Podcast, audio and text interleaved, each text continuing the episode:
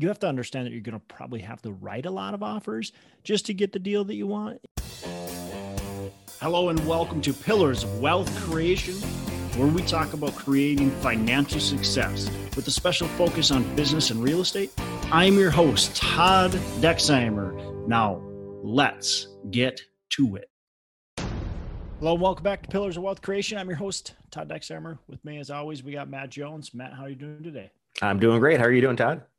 I'm doing fantastic. Still, still traveling, still enjoying life. We are uh, in South Carolina, in uh, Beaufort, South Carolina. If anybody knows where that is, that's kind of by uh, Hilton Head and Charleston, right in between. So uh, we're enjoying our time. We spent the weekend uh, hanging out with my brother who lives here, and a crazy uh, stat that, that we were just thinking about or talking about is he's been there for 30 years, just crazy. Um, I'm only 38 years old, so he's been there uh, since I've been eight. It's it's uh it's pretty crazy. So been been there a long time. Don't get to see him a lot. Uh, he gets back to Minnesota here and there, uh, but we thought, hey, we're we're down in Florida. Let's get up to South Carolina and spend some time with them. Nice. Yeah, we'll be. My wife and I will be heading to Ohio to visit her family over Christmas. I hear pretty soon. Yeah, yeah. Awesome. Um, well, cool. So, anything new with you, Matt? Uh, nothing new. Just trying to do some wrapping up uh, some of the goals that I had set for this year. Uh, to you know, like we talked about last week, finish the uh, month out or the year out strong. Yeah. How about yeah, yourself? good. Uh, you know, nothing too crazy. We've got a, a couple properties we're looking at, um, hoping to. We'll, we'll see. Hoping to take down um, one property we're a little uh, the seller and, uh, and us are a little little far off right now, but I think I'm hoping we'll be able to, you know, meet and uh, get a deal done. Another property um, we're just analyzing here, and, and these sellers are I don't know about desperate, but it just doesn't fit their portfolio and, and they're trying to get out of it. And so we're going to try to make a deal, uh, work with them as well. So we'll see. So we're trying to finish, you know, 2020 strong. We still got a few weeks left and we're trying to make sure we finish that strong and looking forward to 2021 as well. I've got a new mastermind group that's going to be starting in 2021. By the way, anybody listening who wants to jump in on that very last minute, we do have – uh, possibility for two spots available. Um, so if you did want to join that, we do have that possibility uh, as well. They can reach out to me. And I'll, I'll highly recommend. Uh, you know, it's an excellent mastermind. I've been participating all this year. Uh, lots of great connections and information and, and personal growth. You know, that's one of the cool things I think is the the connections as well. You know, not only is it a learning environment, but it's it's connection, and that's highly important in this business. So making those connections and be able to do something with them, I think is, is really, really valuable. Um, yeah. So that, that's kind of what I've got going on right now. Just trying to finish off this year strong and then make sure I'm teeing myself up for a strong 2021. And sometimes you get the, I don't know that, uh, you, you, you celebrate Christmas, you know, you celebrate New Year's, uh, it's that uh, that lull time, and so some people get that lull several weeks before, maybe even a you know a week or two or whatever it is before they get that lull. Uh, then that goes through, and then all, all, of a sudden, like even a week or two after, you're still in that little, little lull time. So you got to make sure, um, first of all, you don't get in it too early, and and you get out of it quickly if it does if it does come to you. So I uh, want to make sure we end strong yeah, and start start strong. Great. But uh, so Matt, what's today's topic? Yeah, today we're going to be talking about how to make offers that are successfully accepted. Yeah, awesome. Awesome. Um so first and foremost, I think in making offers is making sure you've got good relationships and a good presentation when you're presenting that offer. So, you know, relationships, we want to build strong relationships with brokers. If the broker doesn't know who you are, it's hard for them to take you serious, right? So, especially when we're talking commercial multifamily. In commercial multifamily, you don't just jump into you know the car of the real estate agent and they drive you around and show you everything that's on the MLS and then and then you make an offer. Right in commercial multifamily you're dealing with the broker who's got a relationship with the seller and that's the broker you're actually dealing with is the listing broker. And a lot of stuff might be off market but they still have a relationship with the seller they have permission to show the building they have permission to you know present offers and that's who you're actually creating that relationship with. That's who you're putting your offer through. Typically you're not you know just looking and finding any realtor and they're representing you. That's traditionally not what's going on here. So that's first and foremost. We want to create good strong relationships beyond broker relationships of course we want lending relationships property management relationships and so on um, uh, attorney relationships title company relationships yeah. In order for somebody to want to do business with you, they have to know, like, and trust you. Yep. Yep. Um, and, and, of course, you need to know the market, need to know the neighborhood, need to have seen, in my opinion, seen the building or not necessarily seen the building. I guess if you have a really strong relationship and know the building uh, and understand what's going on, it's okay to put a preempt offer in, but knowing that you're going to be at the property uh, before the offer is accepted. And if it's in a fully marketed position, I think that seeing the buildings is really important. And part of knowing the market is knowing the rehab costs that it'll take uh, yeah. to get the, the property up to what you want. Yeah, that's a good point. Knowing the rehab costs uh, is huge. We have to understand what's going on because look, again, this broker, these brokers oftentimes have one opportunity to sell a property all right. So if they bring a buyer and the buyer doesn't close on the property, then what happens? Well, they maybe don't get another opportunity. Some other broker comes in and they get an offer and it actually closes. That can that's a huge commission, right? Let's say they're charging three or four percent of the purchase price and it's a $10 million purchase. It's big, that's a big number. That that's that that hurts. So if they don't close that deal because of you, you know, you costed them, I don't know, 400K, 300K, whatever it might be. And, that, and that's a big blow to, to them. And so they want to make sure they're bringing people that they feel like can actually close on the deal. And that's really important. So before we even think about presenting our offer, we need to make sure we're to that point where they know, like, and trust us, as you said. Yep. And if uh, you've never closed any deals of the kind that you're looking at, uh, it helps to partner with somebody who has.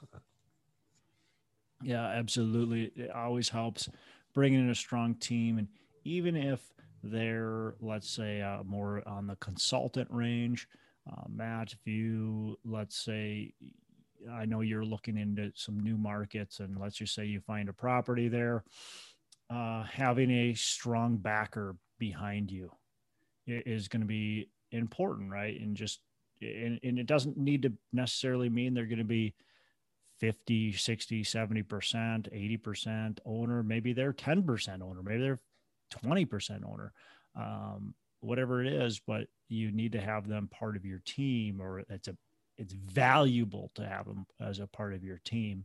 Once you close that one deal, that very first deal that you close, you're going to be taken seriously. So that first deal, my opinion, it's okay to give up a decent amount in that first deal because we know that the second, third, and fourth deal will be taken a lot more seriously. We're going to get a little bit better deals. Um, you know, we we don't have to worry about it as long as we did it right the first deal, right? If we if we, you know, negotiate and and uh, are, are you know try to retrade and uh, it's just a pain to deal with, well, then we probably won't get another deal or we'll have a, a struggle to get that second deal. But if we're easy to deal with, uh, we're okay. Yeah, and what sort of things are are they looking for? You know, and you know, for example, like a, a quicker close, uh, higher prices, that sort of stuff makes your deal or your offer stronger. Yeah, so it's uh, you know obviously competitive offer. It depends on it depends on the market, quite frankly, Matt. Mm-hmm. Um. When when we're looking at a market that I don't even want to say it's not hot, but when you know I know like a market like Dallas, Texas, for instance, um, hard money day one. They're, they're you're expected to put a good chunk of hard earnest money day one. So meaning the day that the seller and you sign the purchase agreement, you have, let's call it, I don't know, 5% of the purchase price. That, that earnest money is lost if you back out of the deal. So, and, and maybe after the due diligence, the remaining 5%, so 10% total becomes uh, hard. If you want to be really strong, you do the whole 10% right up front. You know, so all of a sudden, if you're making a $10 million offer, maybe a $100,000 is hard day one, right? Other markets like, um, you know, Lexington, Kentucky, even even Tampa, Florida. I was talking with the brokers in Tampa, Florida. That that doesn't happen very often. So it depends on where you're at, what region you're in. You that's conversations you want to have with brokers um, what makes what's what are the competitive offers um, doing that's making them stand apart to get the deals? And if they're saying hey earnest money needs to be hard day one well be prepared. Earnest money needs to be hard day one. Now you can do a few things to try to protect yourself. You can preempt a lot of the due diligence. You can you know get a lot of the documents up front. You want to be uh, definitely more diligent in your initial walkthrough and then as they accept the LOI the letter of intent you want to make sure you get back to the property and and get into as much as humanly possible because there's always like a week to 2 week time frame between the acceptance of the letter of intent and the negotiations on the purchase and sale agreement. Typically it seems like it takes 2 weeks sometimes even longer. So you do have some time there before that earnest money um, needs to be deposited. So, um, you know, the the other thing is short due diligence. You know, typical due diligence is thirty to forty five days. Well, if you want to be super competitive, uh, make it a shorter due diligence. Just make sure you can actually do proper due diligence. If you can't, well, then you're putting your yourself and your investors in a really poor position, right? Um, of course, larger earnest money instead of 10%, you could put 20, 25, 30%. You know, I, I, I, there was a deal here in the Twin Cities. This is a while ago. Um, but they, uh, I believe the sales price was 12 million and they did $3 million in earnest money. Um, so pretty, pretty sizable amount, right? They, they put $3 million earnest money down. And I believe, uh, a really strong portion, I can't remember the exact number, but a really strong portion of it, maybe it was all of it even, uh, was hard day one. This was about five, four or five years ago. Um, no financing contingency, of course. Uh, that's pretty typical right now in this market. Is is most uh, mostly you're not going to get away with putting a financing contingency. It's strong enough in, in pretty much every market that I know of, at least um, where you can't say a financing contingency. Now, if things do soften up and multifamily struggles here, you'll start seeing that come back where where we'll say, hey, you know, we got 45 day due diligence and 45 day after that for financing, and we've got a financing contingency. If our financing doesn't come through, we get our earnest money back. But that's not happening today. Um, of course, quick closings always always helps. You know, if you can close in 60 days or less. Uh, of course, the last thing is cash, which most of us don't have, or or a lot of times doesn't make sense to bring, you know, 10, 20, 30 million dollars cash. But you know, if you're buying a smaller property and it's distressed, being able to buy it with, you know, let's call it a million dollars in cash, bring your investors in and buy it cash. That that makes a strong a strong offer. And a lot of times you can get a not a massive discount, I would say, in a competitive market like this, but you, you might be able to get a, a little bit of a discount. Yeah, that makes sense. And I know with smaller deals, like the cash doesn't have to necessarily be cash. It could be money from uh, another HELOC or a business line of credit or something like that. yeah, it, it doesn't have to be cash that you have on hand and you're sitting near your piggy bank. Um, but again, it could be from investors, it could be from a HELOC, it could be, you know, there, there's a lot of different ways you can get the cash uh, to buy the to buy the asset. So yeah, it doesn't have to be just sitting there in your in your bank account today. Yep. So you you know you make an offer. Uh, usually, how how much time in between when you see a deal uh, would you make the LOI? Well, again, it's it's it's property specific, and it depends on if it's off market or it's fully marketed. You know, if it's fully marketed, sometimes you can pre, excuse me, sometimes you can preempt, um, so you can get your offer early. Uh, uh, other times, the seller just wants to go fully through the marketing process, and so you know, shoot, it might be you might see it for the first time in in you know December 14th and call for offers might not be until January 31st. You know, it's just the reality. So right, we got a long time, right? We can look at the all the financials, we can take a tour, we can relook at the financials, we can get the next, you know, uh, next month's financials, and then and then we can get our LOI in. Other times it, it's um, you know off market deal and we want to act as quickly as possible so we want to gather our information as quickly as we can we want to get that offer in i would say on a, a deal like that again it's it's communication with your broker knowing your broker but and it's it's a conversation it's uh you know hey thanks for sending this over to me i'm going to take a look at it how quickly do you want me to have an answer back to you if the broker says look you got to you, you got to get on this fast um, this is going to go quick. Well, you better get on it fast. You that better be, you know, same day or next day. But if the broker's like, well, look, I mean, you're, you're the only one looking at it. Uh, how about you take the rest of the week uh, and get back to us? Well, that's fine. Then, then do that. So really depends on what it is. We're looking at a deal right now. It's a lot of hair on it. Um, you know, and we've been looking at it for probably two weeks already uh, and just put our LOI in on Friday last week. So it, it really depends on on what's going on, but the quicker the better, honestly. And under which circumstances would you submit your underwriting model along with your offer?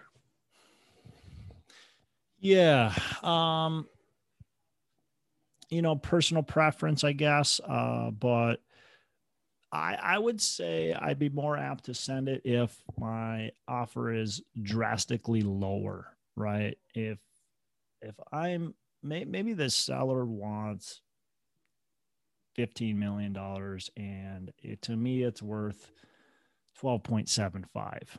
Well, I'm pretty far off, right? And I'm talking with the broker, and I'm like, "Look, I'm in, we're interested in this property. We really like it, but you know 15 million just doesn't work unfortunately and you know here's why and i'm going to send you the underwriting take a look at it let me know what i'm missing if if i'm missing anything that that's a good reason to do that um I, yeah so i would say if you're if you're just quite a ways off but you still like the property um or you have questions too then, then you want the the broker to look at or you just want to build help build a relationship you know so uh, that's it's kind of uh, kind of personal preference when you send your underwriting in but i wouldn't i wouldn't hesitate to do it. I don't think it's it's a bad thing. What i typically take off of my underwriting is all my investor profits um you know super uh, you know, you know i'm never super aggressive but if you're trying to show aggressive underwriting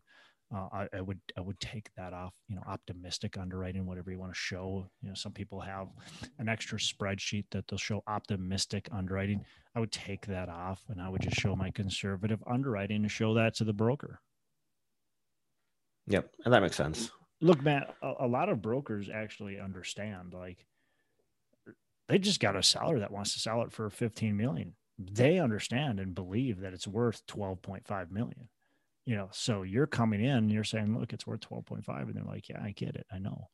But if you show the underwriting they can take that to the seller and go look this is what my buyers are showing me. You're gonna have to come down on your expectations, sometimes uh, that works. Now, not always, but sometimes that works and they come down on their expectations. Now, maybe they're not going to come all the way down to your expectations, but they'll loosen up a little bit. So it helps the broker, helps build a relationship. Oftentimes, you're still not going to get the property, but it's not always about that one property, right? It's about the opportunity to buy property. And how do you handle it when uh, a seller comes back with a counteroffer? Um, well, depends on what it is. you know, uh, first of all, we're not coming. We're not. We're rarely ever coming with our best offer. Rare, rarely ever coming with our best offer.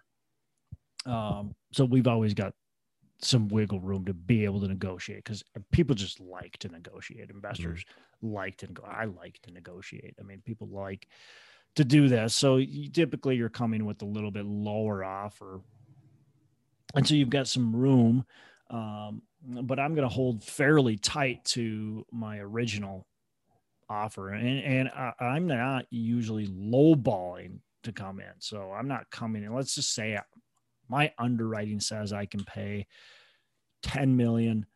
Um, the seller wants 12 i'm going to come in at maybe 9.5 9 seven. Depends on what the competition's like. Maybe this is being shopped around a lot. Maybe I will come in at 9.8, 9.9. So I don't have a lot of wiggle room.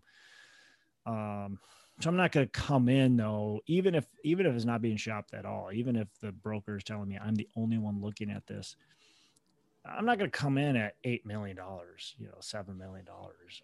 I'm going to come in close to where my numbers say. My numbers say I'm at 10. Well, I'm probably coming in anywhere between 9.5 and 9.9 million. Uh, gives me a little bit of wiggle room, not a ton. The, the uh, let's say the seller, uh, let's just say they want 11 because if they if they want 12, we're quite a bit off. But let's say they want 11, maybe they counter at you know 10.5, and I started at 9.5. I'm going to come up to you know 9.7. You know, I'm only going to come up a little bit. I'm going to leave some space there and, I'm going to incrementally come up just just slight. I'm I'm I very rarely will meet in the middle type of thing because I I don't I just I don't like that. I think that's uh I don't think that's a competitive advantage for you to meet them in the middle. Maybe towards the end, meet the meeting them in the middle when they've already come down to you you know so let's say then we i counter at 9.7 they counter at you know 10.2 okay now i could maybe meet them in the middle right? Because now they've come down quite a bit. Now they're closer to where i need to be so. Sounds like you've read the book never split the difference.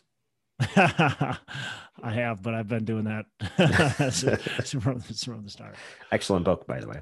Yeah so I know a lot of investors with uh, who focus on smaller stuff, uh, you know, single family duplexes, that kind of stuff. They prefer more of a shotgun approach where they just throw out like a, just a ton of lowball offers mm. and waiting for stuff to catch. But it seems like with larger commercial properties, that's going to be a, a, bad approach because you're going to burn some bridges with brokers. Yeah, I, I don't think I don't think that's a good approach. I mean, I think you have to understand that you're going to probably have to write a lot of offers just to get the deal that you want. You know, you, you're going to have to, it's still the same game, right? You still write 100 to 200 offers before you get one offer accepted.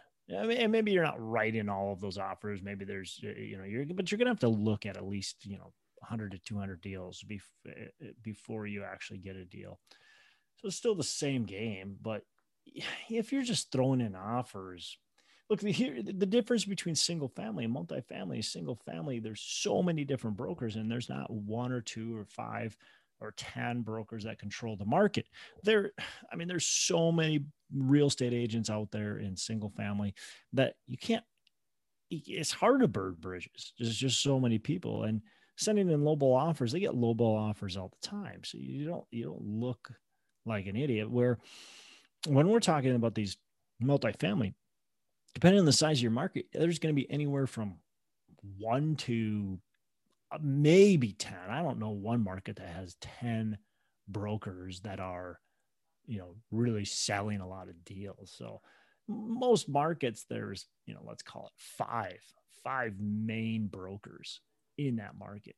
Well, you want to be careful. You want to make sure you don't burn the bridges. So yeah, we don't want to be throwing in a bunch of lowball offers on their properties and getting laughed out the door every single time. You think they're going to send you their off market deal, knowing that they just, they just, you know, they look at the names and they look at your name and they go, okay, well, this, the seller wants 12 million, which is a great, you know, that's, that's where it should sell I, I know Todd's going to offer six, you know, or, or eight or whatever. And it's like, well, I'm not even going to send him that deal. Maybe I'll send him if nobody else wants to buy it, but hmm.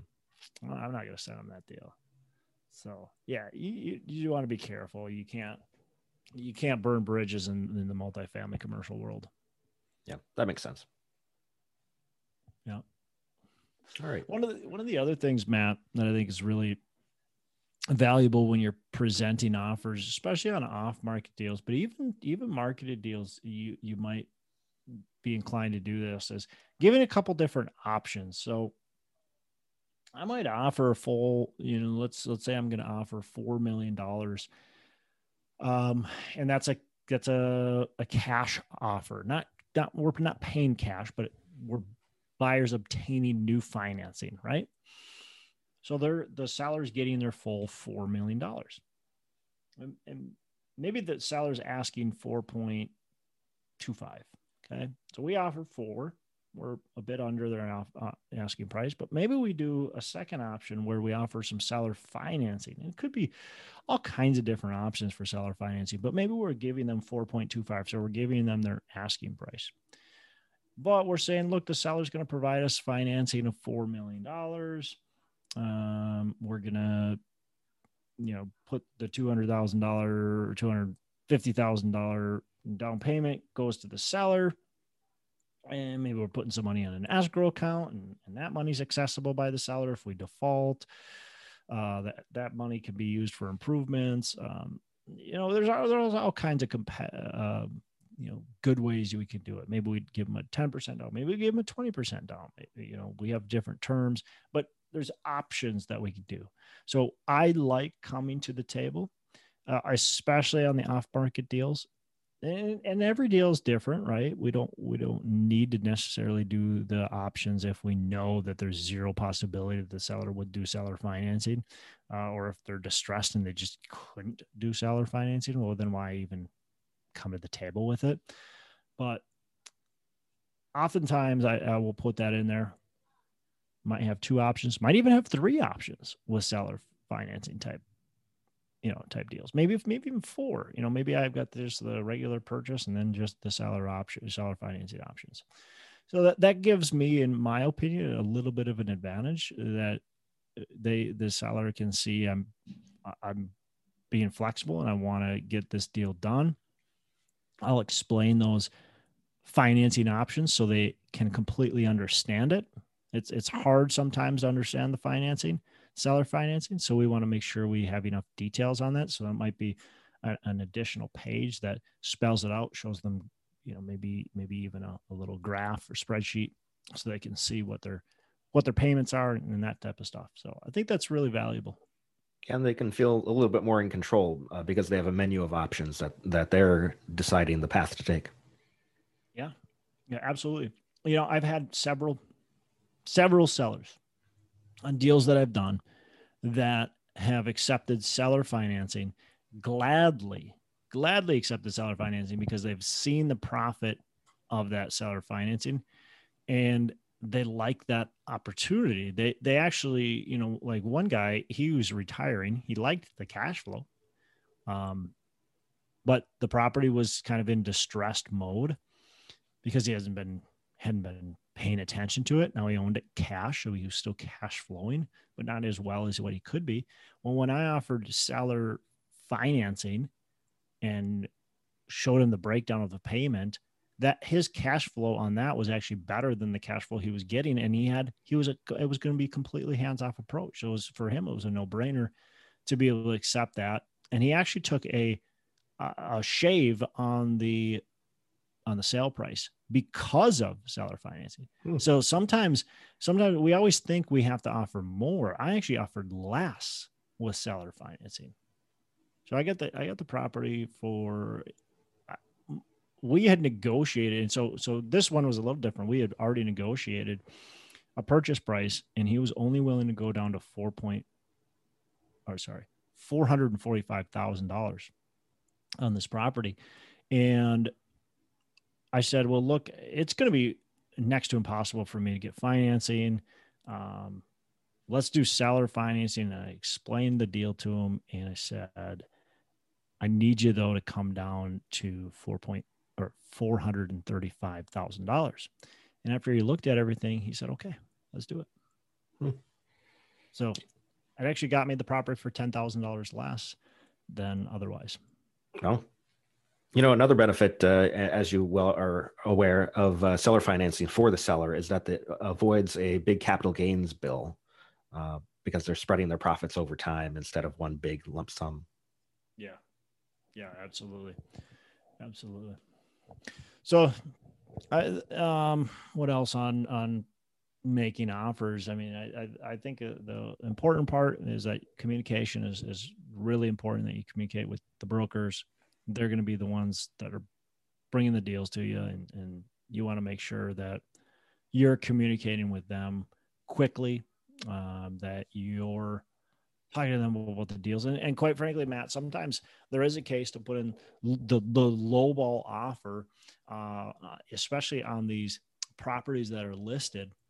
You know these brokers go to their their sellers when they're giving them their their broker opinion of value, the BOV, telling these um, sellers like, look, uh, we're going to market it. Here's our marketing package. Here's what we're going to do, and we're going to get you uh, between you know 10 and 15 offers.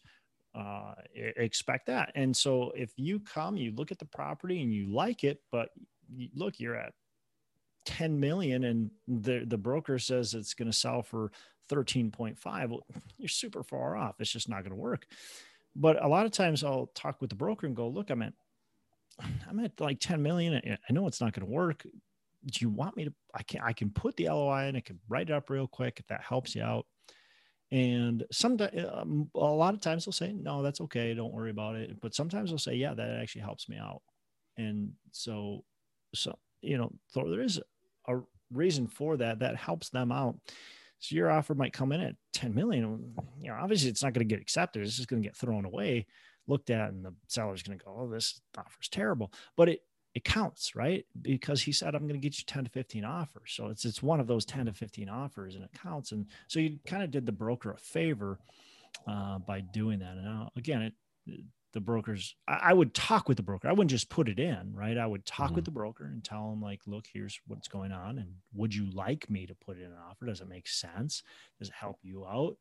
Uh, if he says he or she says yes well then then do it. You're helping that relationship. Nice. Oh awesome. great information all around. Yeah. Well any, do you have anything to add?